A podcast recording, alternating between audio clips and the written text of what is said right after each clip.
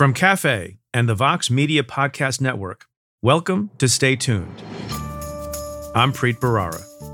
Nuclear plays an important role, but so does, obviously, wind and solar combined with storage of wind and solar, since those are intermediate resources. The sun doesn't always shine, the wind doesn't always blow.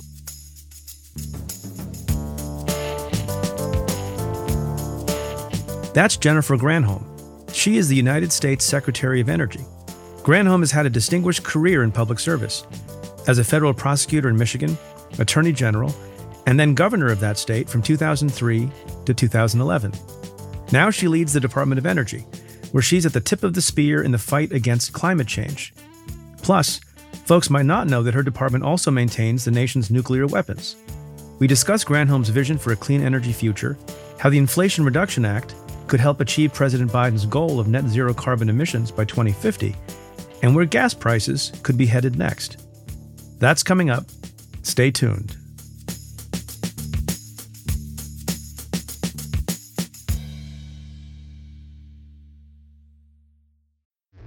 Support for this podcast comes from Planned Parenthood.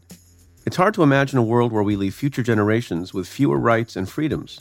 Since the Supreme Court's decision to overturn Roe v. Wade, politicians in nearly every state have introduced bills aimed at blocking people from getting the essential sexual and reproductive care they need, including abortion. Planned Parenthood believes everyone deserves access to care, and with supporters like you, they can reclaim our rights and protect and expand access to abortion care. Visit PlannedParenthood.org/future to learn more and support their cause. This episode is brought to you by State Farm. If you're a small business owner, you know that it isn't just your business, it's your life. And whatever your business might be, you want someone who understands. That's why you might want to check out State Farm Small Business Insurance. Why? Because State Farm agents are small business owners too, living and working in your community. That means they know what it takes to help you personalize your policies for your small business needs. Like a good neighbor, State Farm is there. Talk to your local agent today. Hey folks, before I get to your questions, I have kind of an exciting announcement. Believe it or not, next month marks the 5-year anniversary of Stay Tuned with Preet. Now I'll tell you, when we started this thing, we had no idea what it would become. Now, nearly 300 episodes later, we've heard from everyone under the sun, from journalists to academics, to politicians, to filmmakers. But to commemorate this milestone, I want to hear from you, our listeners. I read your emails and tweets every week, so I know how thoughtful you are. You are the reason I love doing this show. So here's my request. Please send us a short voicemail reflecting on your favorite Stay Tuned moment or guest, or anything else that struck you about the show. What made a lasting impression on you? Who did you find funny or smart? Was there an episode that made you think differently about justice or the rule of law? We'll edit the best voicemails together and play them on air during our anniversary episode. Please keep them to less than 60 seconds. You can leave me a voicemail at 669-247-7338. That's 669-24-PREET. One more time, that's 669-247-7338. We look forward to hearing from you, and thanks as always for your support. Now let's get to your questions. This question comes from Twitter user @Kellamation. This person asks, can anything good come of releasing even a redacted version of the affidavit? And obviously, you must be referring to the affidavit that everyone is talking about in America. And that is the affidavit that was submitted in support of a request to search the premises at Mar-a-Lago for various classified documents. It's what's been on my mind and a lot of people's minds and a focus of the podcast for the last number of weeks. So can anything good come of releasing a version of the affidavit? Well, I suppose, and I'm not advocating that it should be released, I suppose on the one hand, public interest will be vindicated. You know, the parties that are seeking the release of the affidavit are media entities, and I am, among other things, part of the media. I think that if people were able to see the probable cause set forth in some detail in the affidavit, they would gain a greater understanding of the legitimacy of the search, of the urgency of the search, the conduct, depending on your perspective, misconduct of the former president and people around him, what's at stake. So public understanding would be deepened, and maybe some of the criticism would look like it was unfounded of the FBI and other folks who I think were just doing their jobs and following the law and following the facts after a lot of lack of cooperation from Donald Trump and his team. So I guess that's a good thing. But of course, as the judge has clearly pointed out both last week and also earlier this week, there are things to be weighed on the other side of the coin as well. As the government has pointed out, and as the judge has confirmed, some of those factors deserve weight. Releasing the affidavit could undermine the integrity of the investigation, which is ongoing. It could give a roadmap to the investigation for other people who are under investigation. It could chill cooperating witnesses from coming forward because they don't want their identities to be revealed. And something else the judge also seems sensitive to is that it might do harm or cause risk of harm to witnesses who have come forward whose identities might become known through social media and otherwise. Now, we're talking about what good would come to the public, what good would come or not come to the government's investigation. We left one party out, and that's Donald Trump himself. Although he remained silent at the court hearing last week, and the lawyer said nothing about the former president's wishes with respect to the affidavit, in a separate motion filed this week, Trump's lawyers pointed out that Donald Trump on social media has advocated for the release of an unredacted version of the affidavit. So for him, what good might come of that? I think very little. I agree with others who are saying that the former president wants to look like he's posturing for transparency, but is really not, because it will likely be true that if any or all of the affidavit is released, it will show the degree of malfeasance on the part of Trump and others. It will show, as I mentioned, the importance of the material that has been kept from the government. It will show how involved Donald Trump himself may have been. And all of that is to Donald Trump's detriment. So can anything good come of it? Yeah, public understanding would be increased, but I think it would be bad for the government's investigation. And it would probably be bad for Trump's reputation as well. This question comes in an email from Peter who says, "Hi, I have a question. If Donald Trump were to announce he's running for president, would it be wise for Merrick Garland to appoint a special counsel?" That's sort of interesting. Part of it may depend on which investigation that special counsel would be focusing on.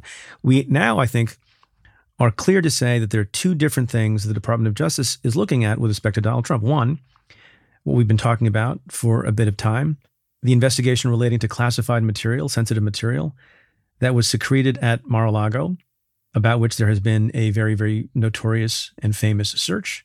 But then separately, Donald Trump and the people around him, their involvement in the insurrection of January 6th, those are separate and distinct, and their investigation is clearly underway with respect to both of those. And I guess if I take your question broadly, does anything change if Donald Trump announces he's running for president?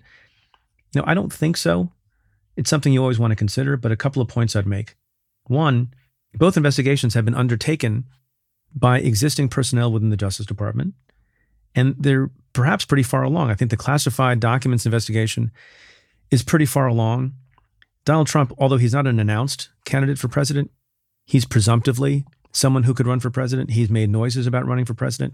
So the sensitivities and difficulties that attend investigating somebody who's going to be a political candidate of a major party already exist, whether he's technically announced he's running or not. And I would point out, obviously, the most recent example — you don't always have to follow recent examples — but the most recent example of a nominee for president of the United States by a major political party was Hillary Clinton. And as everyone knows, there was a deep and robust investigation of her handling of classified documents, and there was no appointment of a special counsel in that case. So I think the die has been cast. There's already water under the bridge with respect to both of those investigations. And I think it might be disruptive to appoint a special counsel, which by itself is controversial, as a lot of people disagreed about the role of Bob Mueller, the last special counsel appointed by an attorney general. So folks, every week I look at all the questions that get emailed to us or posted on Twitter under the hashtag AskPreet. And most of the time, almost all the time, I don't know who the person is. They're anonymous listeners who are loyal and have curiosity about things going on in the law or politics or our democracy. And I do my best to take a sampling of them and answer as best as I can. Every once in a while, someone tweets a question, and I know the person, or at least not personally. I know of the person, and every once in a while, not too frequently, the person asking the question is an American icon. And this week, in response to my perennial tweet, "What questions do you have for Stay Tuned this week?" we got a question from none other than actor, director, Henry Winkler. That's right. Arthur Fonzarelli, who most recently has a star turn in one of my favorite series, Barry. So I want to answer his question as best as I can, but I also wanted to brag that Henry Winkler, the Fonz, is a fan of the show. His question is, it's a very narrow, simple question to answer. Henry Winkler writes, will we as a country come to our senses? Question mark, exclamation mark, exclamation mark, exclamation mark. That's a very, very good question.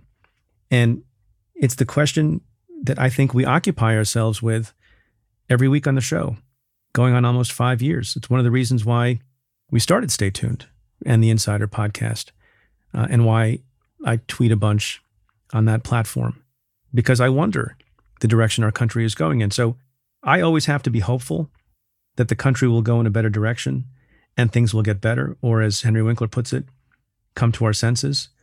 I think one solution in that regard is voting for better people, whatever side of the aisle you're on.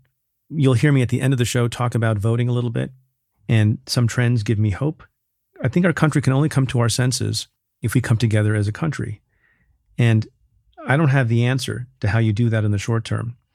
I do think that the work of lots and lots of good people, and in particular young people, which I emphasize on the show on a regular basis, can cause folks who have had their head in the sand to take their head out of the sand. Henry Winkler's question is broad enough that he could be talking about many different things, but I'll give you a note of optimism on climate change.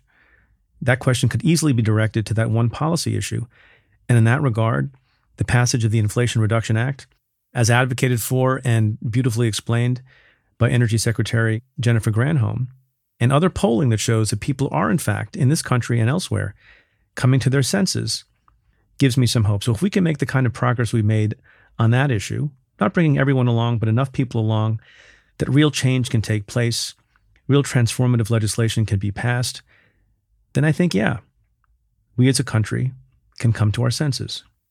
And I had this thought that if Henry Winkler is listening to this, he's nodding and saying, Correctamundo.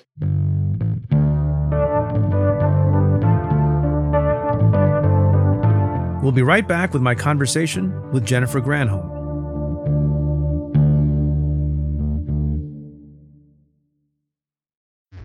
Support for Stay Tuned comes from Mint Mobile. If there's one thing that all former U.S. attorneys for the Southern District of New York have in common, it's that we love a good sauce. It's even rumored, although I can't fact-check this, that Ogden Hoffman, who served in the position from 1841 to 1845, never ate a meal dry. Now you're probably asking, what does sauce have to do with my cell phone bill? It's because Mint Mobile's secret sauce is that they sell all of their wireless services online. They cut out the cost of retail stores and pass those sweet savings directly to you. For a limited time, their premium wireless plans are just $15 a month when you purchase a 3-month plan. To get the new customer offer and your new 3-month unlimited wireless plan for just $15 a month, you can go to mintmobile.com/Preet. That's mintmobile.com/Preet. Cut your wireless bill to $15 a month at mintmobile.com/Preet. $45 upfront payment required, equivalent to $15 a month. New customers on first 3-month plan only. Speed slower above 40 gigabytes on an unlimited plan. Additional taxes, fees, and restrictions apply. See Mint Mobile for details. Support for Stay Tuned comes from Squarespace. In this day and age, if you're starting a new project, one of the first things on your to-do list is creating a website. That might seem a bit scary at first, especially if you've never done it before. But there are tools out there that make it easy for anyone to create their own site, like Squarespace. Squarespace is an all-in-one platform that you can use to build a website and help people find your ventures. Creating a website with Squarespace is straightforward and painless, even if it's your first time making one. Whether you want to sell your products or a service, or need a place to host your blog or portfolio, Squarespace can help you get your name out there and makes it easy to find on the web. They have plenty of tools to help make your first website look pretty great too, all while customizing it to fit your particular needs. Because your site is your own, and it shouldn't be fit into a one-size-fits-all box. Get the functionality and the unique look that you need. Head to squarespace.com/tuned to save 10% off your first purchase of a website or domain using code TUNED.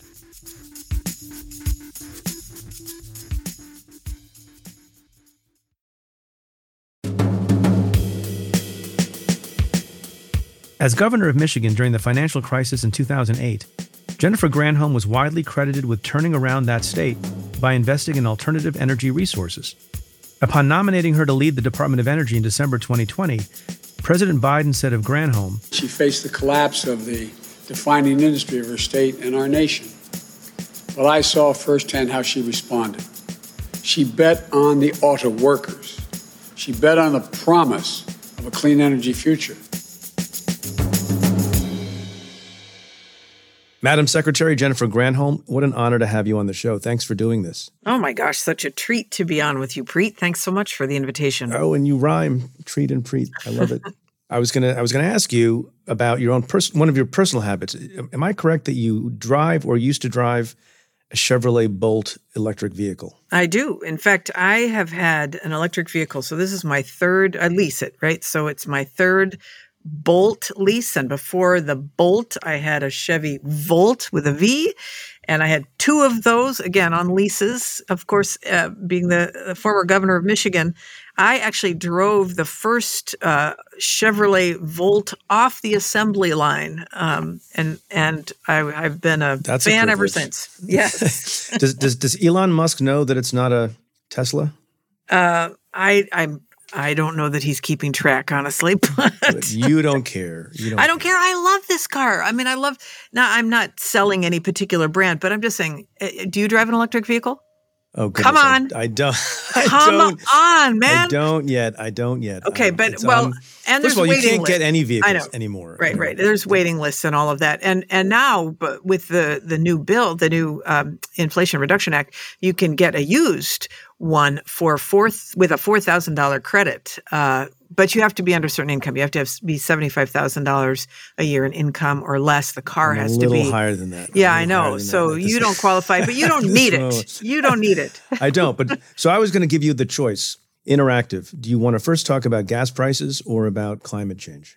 I love climate change, but I'm totally happy to talk about either one. Let's do a few questions about gas prices. Yeah, for sure. And then the larger questions.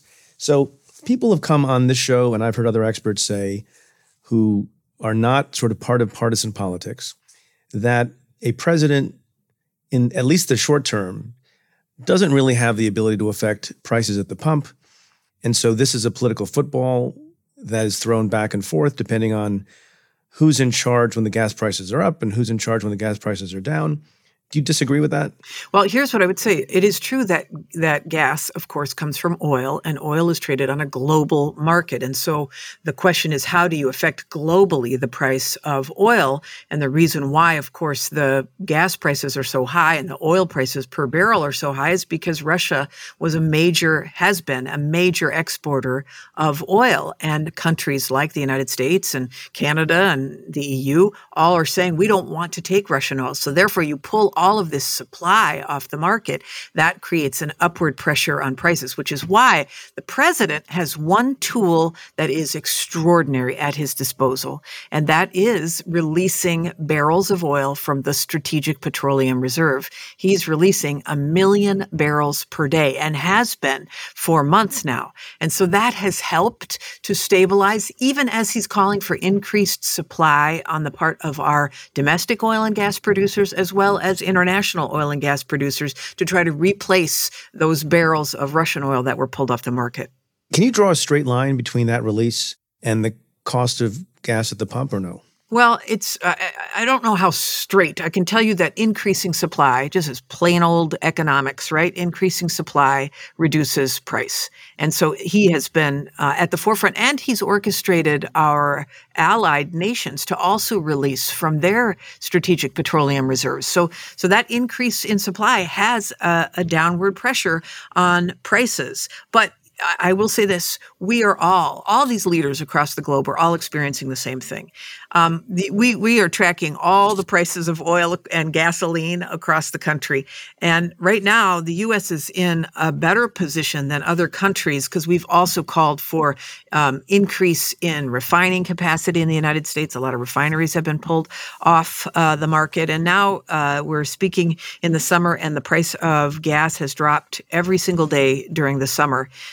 But if another if there's another pressure placed because of global problems like China opening up dramatically after their lockdown on COVID, that will create, again, more upward pressure on prices because you'll have an increase in demand. So I should note for the audience that you and I are speaking and recording this on Thursday, August 18th. The public won't hear this for another week. Are you prepared to predict that the price of gas will be less than it is now this releases? So on this day that we are speaking, the price of gas is $3.93. I can tell you this, that our Energy Information Administration, which does all of the projection, has all the modeling, they're an independent source, they are saying that by the fourth quarter, that gas prices will be down to $3.78 a gallon. But again, with all the attenuating caveats, meaning that if there's some dramatic action globally, that will create problems either on supply or demand, that will change. That's fair enough. So you heard it here. Gas prices are going to continue to go down. Do they give you like the equivalent of a Fitbit or something that marks not your steps, but the price of gas penny by penny every second of the day? Well, I get an email twice a day, once in the morning, once at night, that says the price of fuels, including gasoline, so that I am monitoring it all the time. So you can quote that at any time? Yes. A question I have more broadly, but it relates to this, because at various times, members of the government have asked oil and gas companies to increase production. How do you think about, generally speaking, what the relationship should be in the world of energy between the government and private industry? Well, obviously, the ability to be energy secure is an issue of national security. And so calling upon the private sector players who impact upon our national security is a natural relationship. I mean, we've had long conversations with members of the oil and gas industry to make sure supply is flowing, that they are increasing supply. But we don't own the oil and gas companies. That is just a fact. Right. So it is the private sector that moves on it, but they respond to supply and demand as well. So for example, by next year, we will be at record levels of oil production. Now, I say all of that knowing that we want to move into this clean energy space, right? So there's this immediate tension between needing to increase supply so that, of oil and gas, and of course, natural gas. We're seeing what's happening in Europe, the price of natural gas through the roof. And people want to be able to be assured that when they turn on the lights come on, that they can get to work by filling up their car one way or the other. So we are going through a transition. And we know that fossil fuels will play a role in this transition. But on the other side of it, we want to be at 100% clean electricity, meaning zero carbon emitting technologies for electricity by 2035, and then net zero carbon pollution by 2050. And that means a full-on transition. We're going to come to that. But I'm just curious if you could explain what goes on behind the scenes. So the President of the United States might make a public statement, oil and gas folks, raise your output. But then do you get on the phone? Yeah. And do you coax? Do you cajole? Do you yell? Like, what's the tone of those conversations when the government doesn't own the industry? Yeah. I mean, we have, it is, we are pushing. They know, and they are, honestly, they understand they have a responsibility to provide energy as well. They've got customers, they've got employees.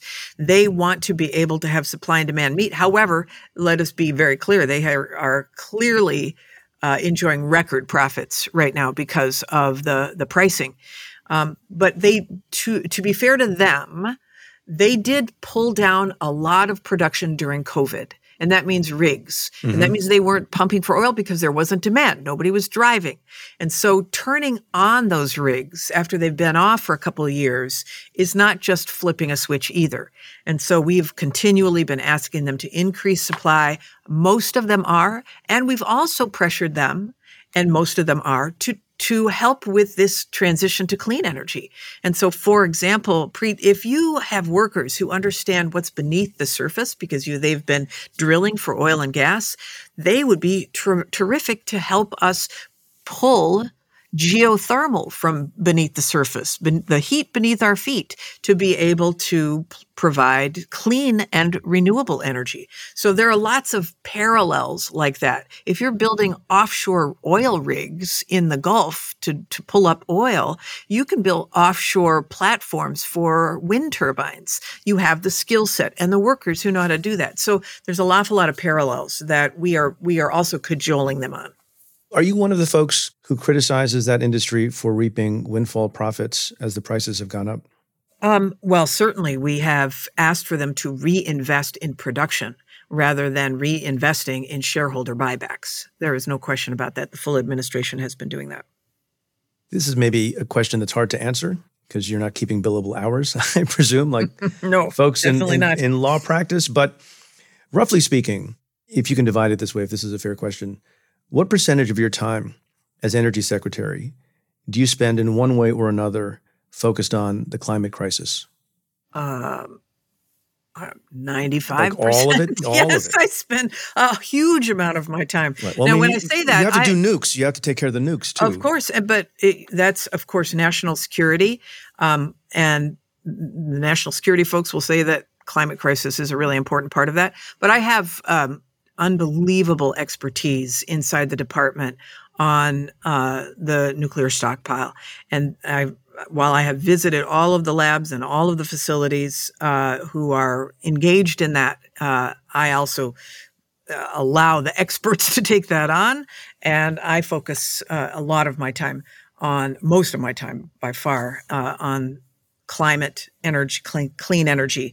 And of course, a component of that includes making sure we have enough energy, and that might mean fossil fuels as well. Right. Do you have a sense of how your 95% compares to the percentage with respect to the prior energy secretaries under the earlier administration? And 95 probably is a little bit high. As I hear myself talking, I'm like, well, come on, you spent a lot of time with them too. But here's what I would say.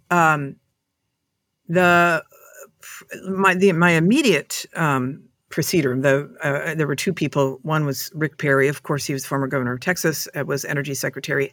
And then he left 3 years in, and the last year was a fellow named Dan Brouillette, and he had deep experience in the department. But it is clear to say that the Trump administration was focused more on oil and gas and, drill, baby, drill, that kind of production, as well as nuclear. They wanted us to push nuclear as well.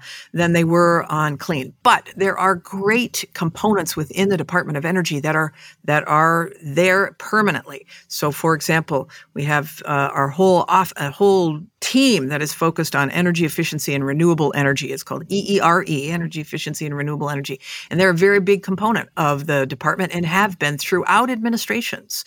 So there has always been an effort in every administration to focus on energy security, both through clean energy as well as through fossil fuels. You mentioned nuclear. This is a fact I did not really know until I was preparing for this interview.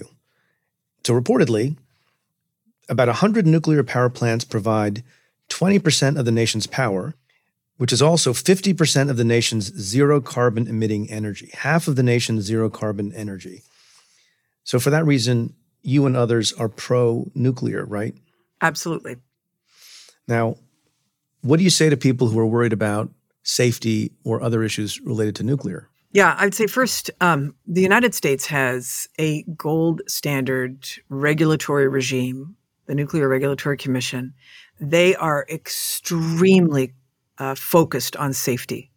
And we have not had a serious nuclear incident in the United States, period, not one where anybody was actually hurt. But we are all over this. This is not something that you mess around with. It's not something that you don't cite a nuclear plant in a quick amount of time. It takes you a long time. It takes you a long time to get a license for even a nuclear design. So that's number one, is that we have an extremely serious and rightfully so regulatory regime, more than any other country, and everybody looks to us as the gold standard. Number two, people understandably are concerned about it when they see issues like what happened with Fukushima, Chernobyl, other countries, et cetera. We are not citing or using the practices that would get us into that position. But number three, what's really, I think, hopeful about next generation nuclear, these are called small modular reactors. The designs, the safety, and the waste stream. And people are also very concerned about nuclear waste, of course. And we want to make sure that there is less, minimal waste as possible, but that when we do produce waste, that it is stored in a way that is permanently safe. And so that issue, I understand people's concern about, and we are engaged in a whole consent-based siting process to be able to store our nation's nuclear waste in a safe way that will not pose any danger to any state or community that raises their hand and says that they'd be willing to take it. Who are the constituencies or subsets of constituencies that give you the hardest time about nuclear? Well, I would say that, let's just say, I think there has been a lot of our allies. I say our allies, meaning people who have been very focused on green, the green economy, who have been nervous about nuclear for the reasons we just discussed, either safety or waste.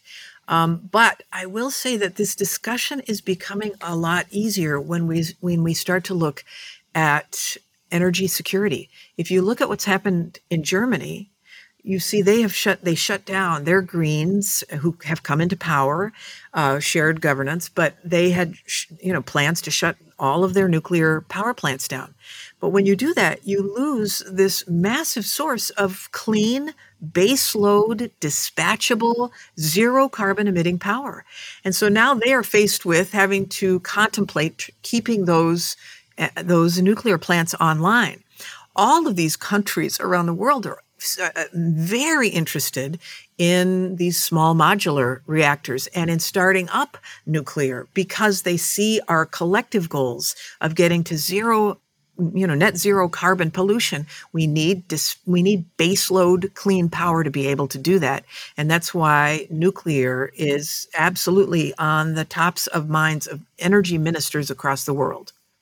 Now, is nuclear, in your mind, part of the long-term permanent solution, or is it an intermediate step to getting to change or reverse course on climate? No, I think it is a piece of the long-term solution. I mean, I often refer to this as the solution as silver buckshot, not a silver bullet. Nuclear plays an important role, but so does, obviously, wind and solar combined with storage of wind and solar, since those are intermediate resources. The sun doesn't always shine, the wind doesn't always blow, and we have to really focus on the technology for long duration, utility scale storage of those resources. Geothermal is a potential resource that could be exploited that is, again, simply clean baseload power. So is hydropower through dams, the movement of water.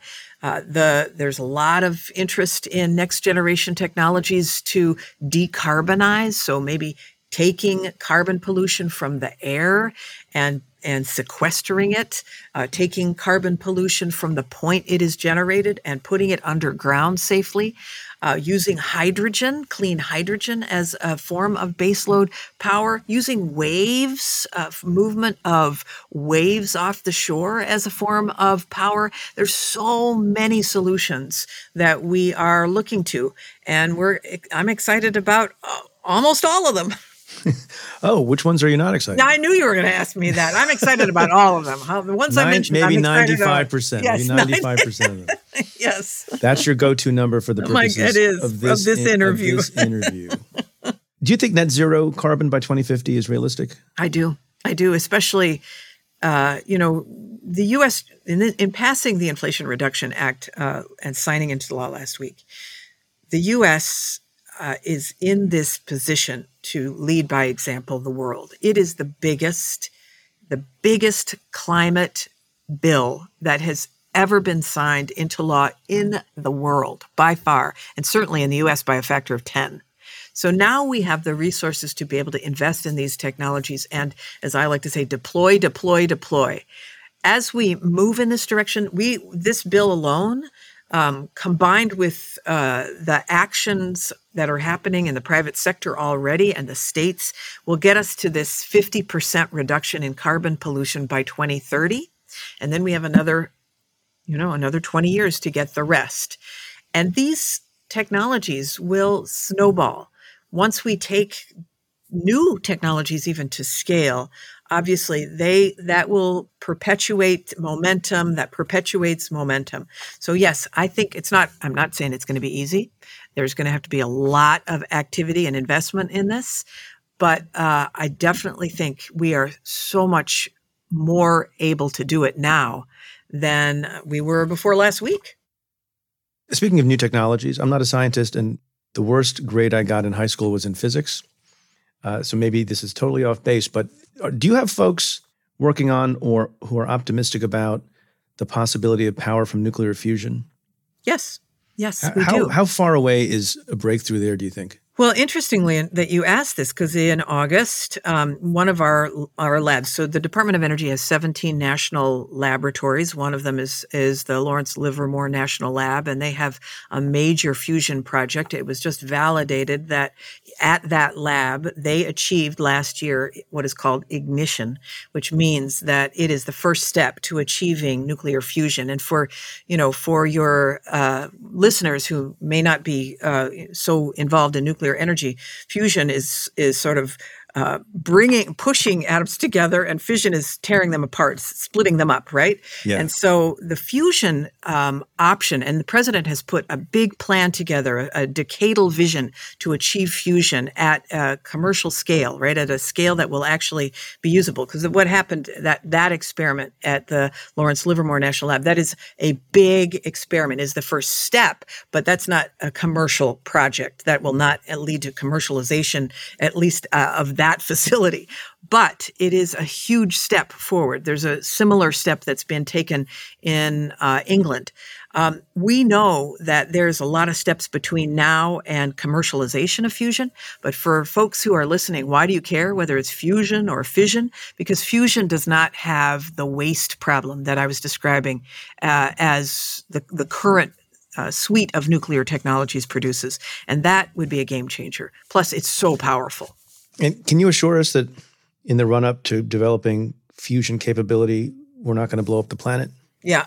Okay, because obviously, we are not going to blow up the planet. No, we want to obviously do this. This is why it's a decadal vision. We want to make sure that this is done in the right way. Any new technology, you want to make sure that you do not create, obviously, a danger for people. So because it is such a big aspiration, this will be done in an extremely cautious manner. We'll be right back with more of my conversation with Secretary Granholm after this.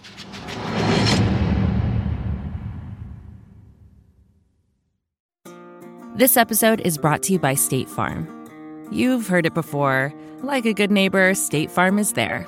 But it's more than just a tagline, because State Farm agents are small business owners themselves who live and work in your community.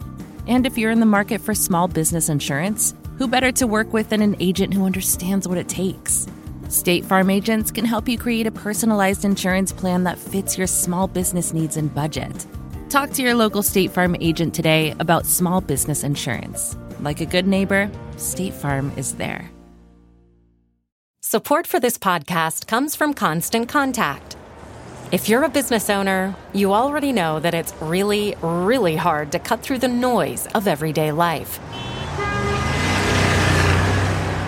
If you want to connect with your customers, you need to break through the noise. You need Constant Contact.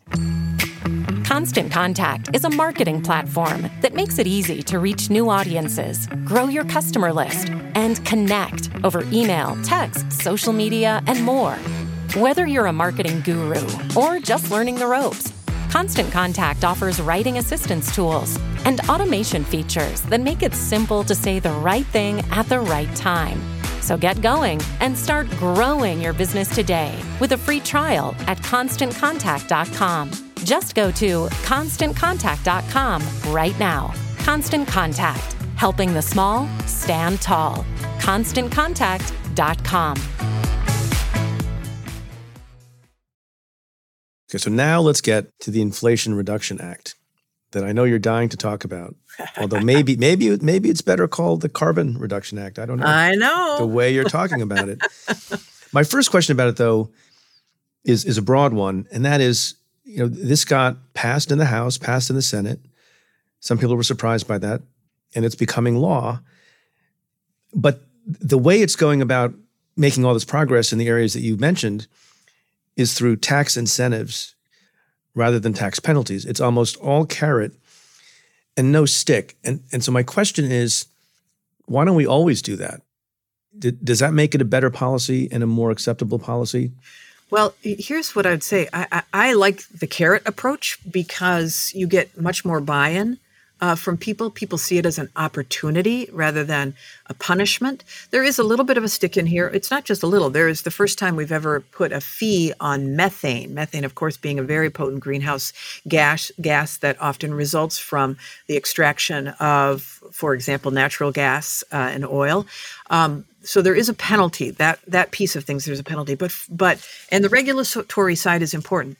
But when you are talking about the level of investment and deployment that's necessary, having sticks that carrots that incentivize the investments is very effective. And we'll see, the proof will be in the pudding, but these are very generous incentives to be able to get there. This is why we'll be able to see the level of carbon pollution reduction and the addition. I mean, Preet, we've got to triple, essentially, almost triple the size of our electric grid with clean energy by 2050 to reach these goals.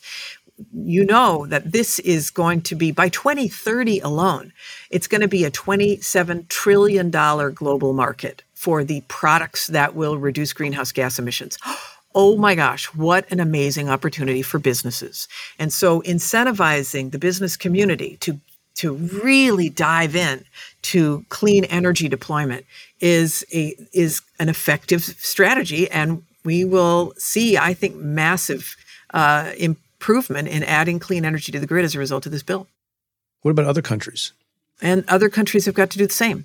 So, you know, for example, in Australia in August, they are doing a similar thing, incentivizing the production of clean and really setting high goals to be able to get to 100% clean electricity. They're doing a very bold bill. Others, as we go, for example, to the Conference on the Parties, the COP meetings globally that really encourage countries to meet these high aspirations. When the United States says, we're going to do this and we're going to help you with technology, we're going to help you achieve your aspirations, because we do have these, for example, 17 national labs that can help roadmap what the best ways is for countries to meet their aspirations. Many countries have already done that.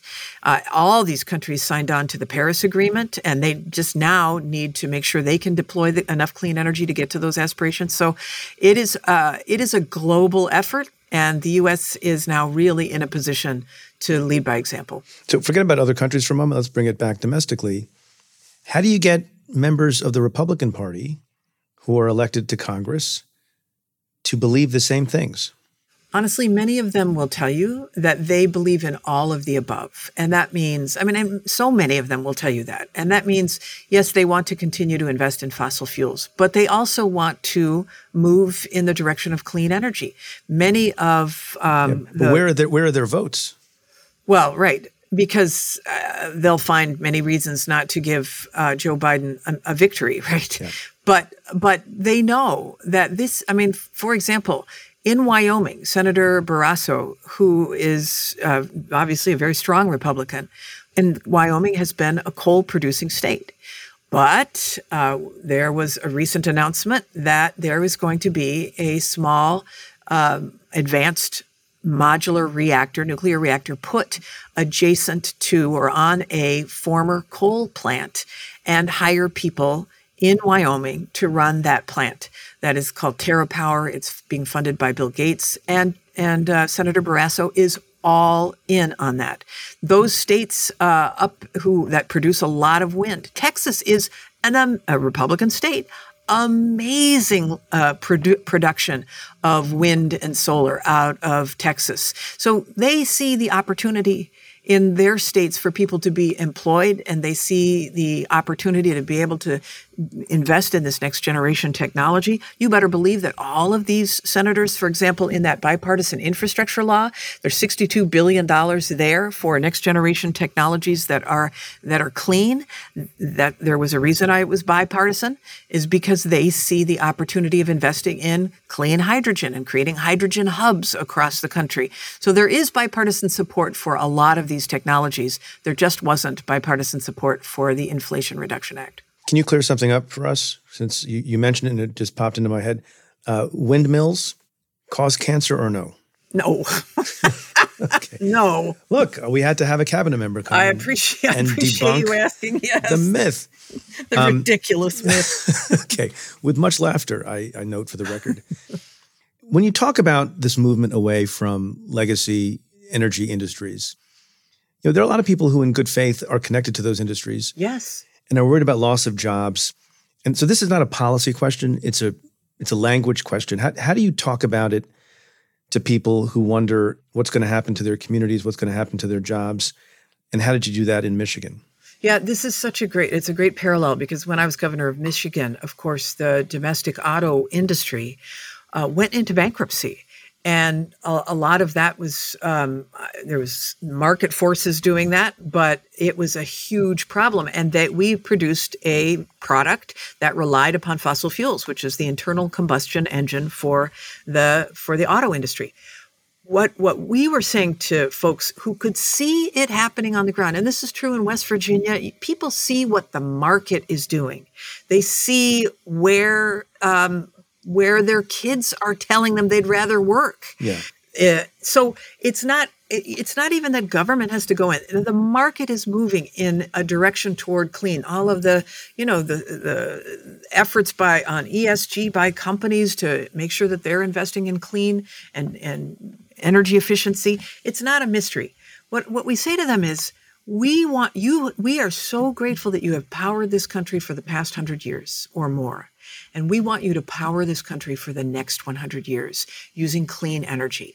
And there are skills-matched jobs that you can be fully employed in, and your family can be, your kids can get jobs in this sector. And we want you to see yourself. So in these hydrogen hubs, we want you to be able to work in that industry, because it's comparable. We want you to be able to install the equipment that removes carbon from the atmosphere and live in that. We want you to be able to extract geothermal from beneath the surface. We want you to be able to work on installing the offshore and onshore wind turbines. We want you to be able to manufacture the products that will get us to that clean energy future. From what the Biden administration has done in clean energy, there will be 1 million jobs a year created for the next 10 years, or 900,000 jobs created is what the projections are for the next 10 years. So 9 million jobs created, and they're going to be in all pockets of the country. And we want people who have powered our nation to feel and see themselves in that future. And that's why part of the effort is to make sure there's apprenticeships attached to these clean energy technologies, so people can move and get paid while they learn what that technology is and how to work in that sector. So it's a huge opportunity for people. And we don't want, and I mean, one other thing I would say, Preet, is that fossil fuels are going to be around. This is called a transition for a reason. And even by 2050, the reason why the goal is net zero is because some areas will always be dependent upon fossil fuels. The question is, can we decarbonize those fossil fuels? Are there ways to be able to get to net zero? So, and even the Intergovernmental Panel on Climate Change has said you can't get there unless you have carbon pollution capture and sequestering it beneath the earth. Is there somewhere on your desk or in a drawer in your desk a pie chart that someone has put together that allocates or purports to allocate the ideal energy sources for the country or for the world as between wind, solar, geothermal, nuclear, et cetera, et cetera? Is that not something that people think about? No, people do think about it. Yeah. I mean, there is there's projections based on what we know now. We know that the growth, for example, of solar in particular is just huge, and it has to be coupled with storage, with batteries. And the question is, on the batteries, what goes into those batteries? Or can it be abundant materials that are not precious, that are not critical minerals, for example, and that technology is being worked on now, and it's just starting to come into the deployment or demonstration space from the labs. But clearly, the renewable clean power that the sun is shooting at us every day, or the wind is providing every day, are the cheapest form of power, and so it's the preferable form of power. But it's not going to just end up being that. It's going to be this suite of technologies that you can toggle between depending on how the resource is providing. If it's a rainy day and we're not getting as much sun, if it's during the winter and the days are not as long, what can we toggle in to be able to supplement and make sure that we have 100% clean electricity all the time? We always have to be diversified. Yep, we do. Is there any worry? I don't want to alarm people, but to the extent that this is, not in the Constitution, these are laws that have been passed and incentives that have been that'll be put into practice. If a different guy with a different agenda and different policies gets elected in 2024 or reelected, and you know who I'm talking about, what, if anything, in this act, the Inflation Reduction Act, is at risk? Yeah, you'd have to have, obviously, a supportive House and Senate. And that is just hope. I would venture to guess that that's not likely. And the reason why is because Democrats and Republicans across the country support this bill. Republicans support it over 50%. I want to say almost. I want to say it's above 50 significantly. Obviously, independents and Democrats do as well. It would be, I would imagine, a political disaster for somebody to come in and undo it. Especially once these projects have been awarded, you can't undo that from a legal perspective because people have taken actions based upon that promise. Yeah. So let's award those contracts quick. Yeah, we're working on that. You're working on that. You have talked about one of your top priorities is what you refer to as energy justice. What does that mean? Yeah, so it is really important that we acknowledge that there are communities that have been disproportionately negatively affected by carbon pollution. And we want to make sure that we do right by those communities. So the president has committed that 40% of the benefits of these investments from both the bipartisan infrastructure law as well as the Inflation Reduction Act. And on the climate space, that's over $420 billion worth of investments, that 40% of the benefits from those investments accrue to those communities that have been left behind.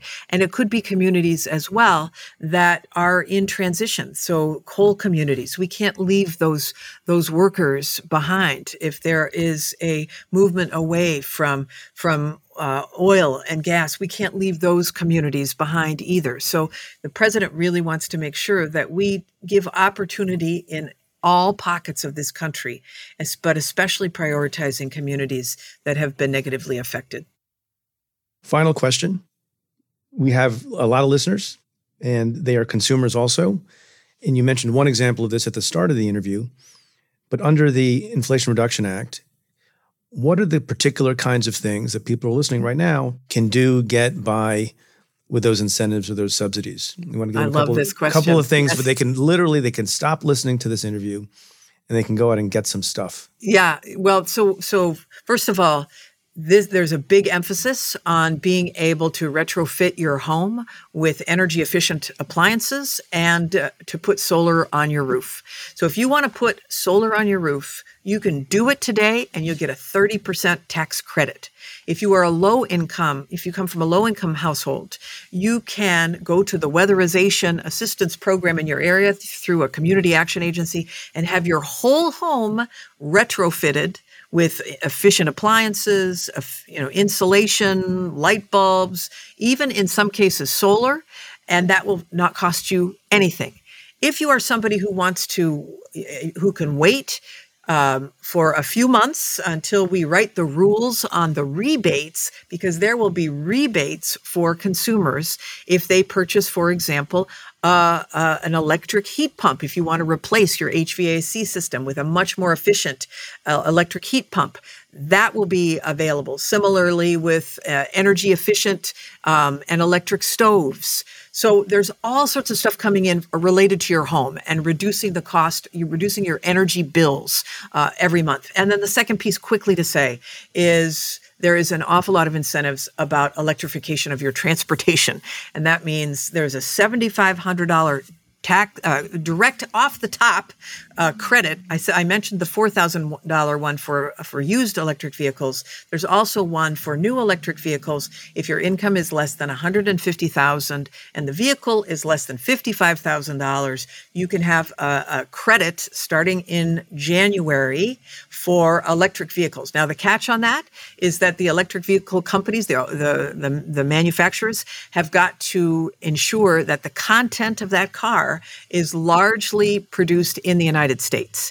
And that may take them a little bit of while to catch up, to bring home, to reshore some of the manufacturing capacity that they have sent overseas. And that's part of the purpose of this bill, is to get a whole manufacturing supply chain around the building of the products that get us to this clean energy future as we create a whole new economic sector in the United States. Well, people have their marching orders. As you listen to the end, and then go get some stuff. Madam Secretary Jennifer Granholm, what a pleasure it was to have you. I hope I can say of myself, longtime fan, first-time caller. Thanks for being on the show. Love it, Preet. Thanks so much for having me on. All right, take care.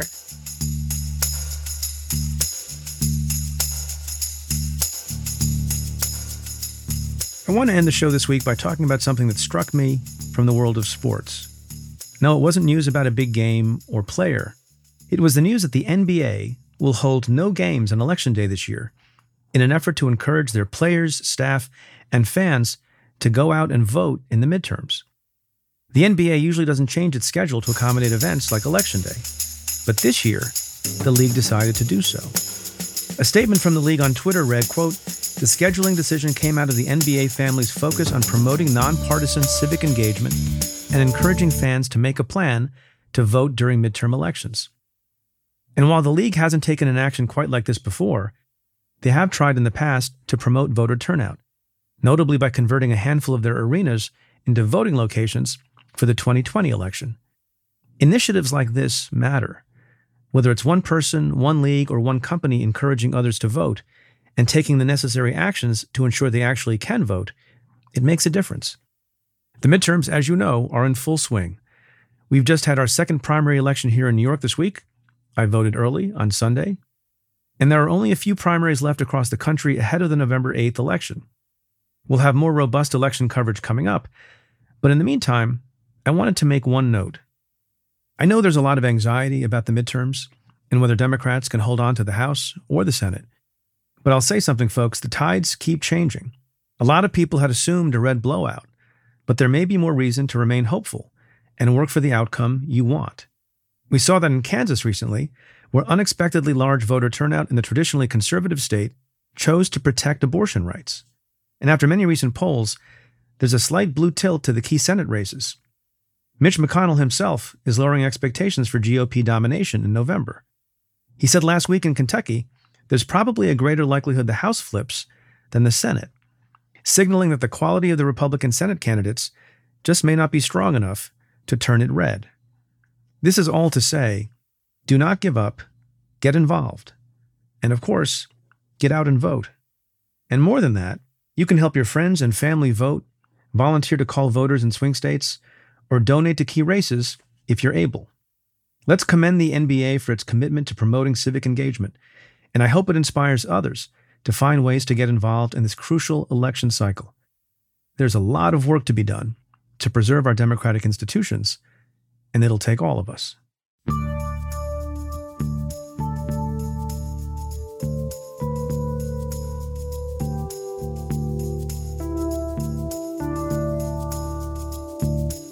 Well, that's it for this episode of Stay Tuned. Thanks again to my guest, U.S. Energy Secretary Jennifer Granholm. If you like what we do, rate and review the show on Apple Podcasts or wherever you listen. Every positive review helps new listeners find the show. Send me your questions about news, politics, and justice. Tweet them to me at Preet Bharara with the hashtag AskPreet. Or you can call and leave me a message at 669-247-7338. That's 669-24-PREET. Or you can send an email to letters@cafe.com.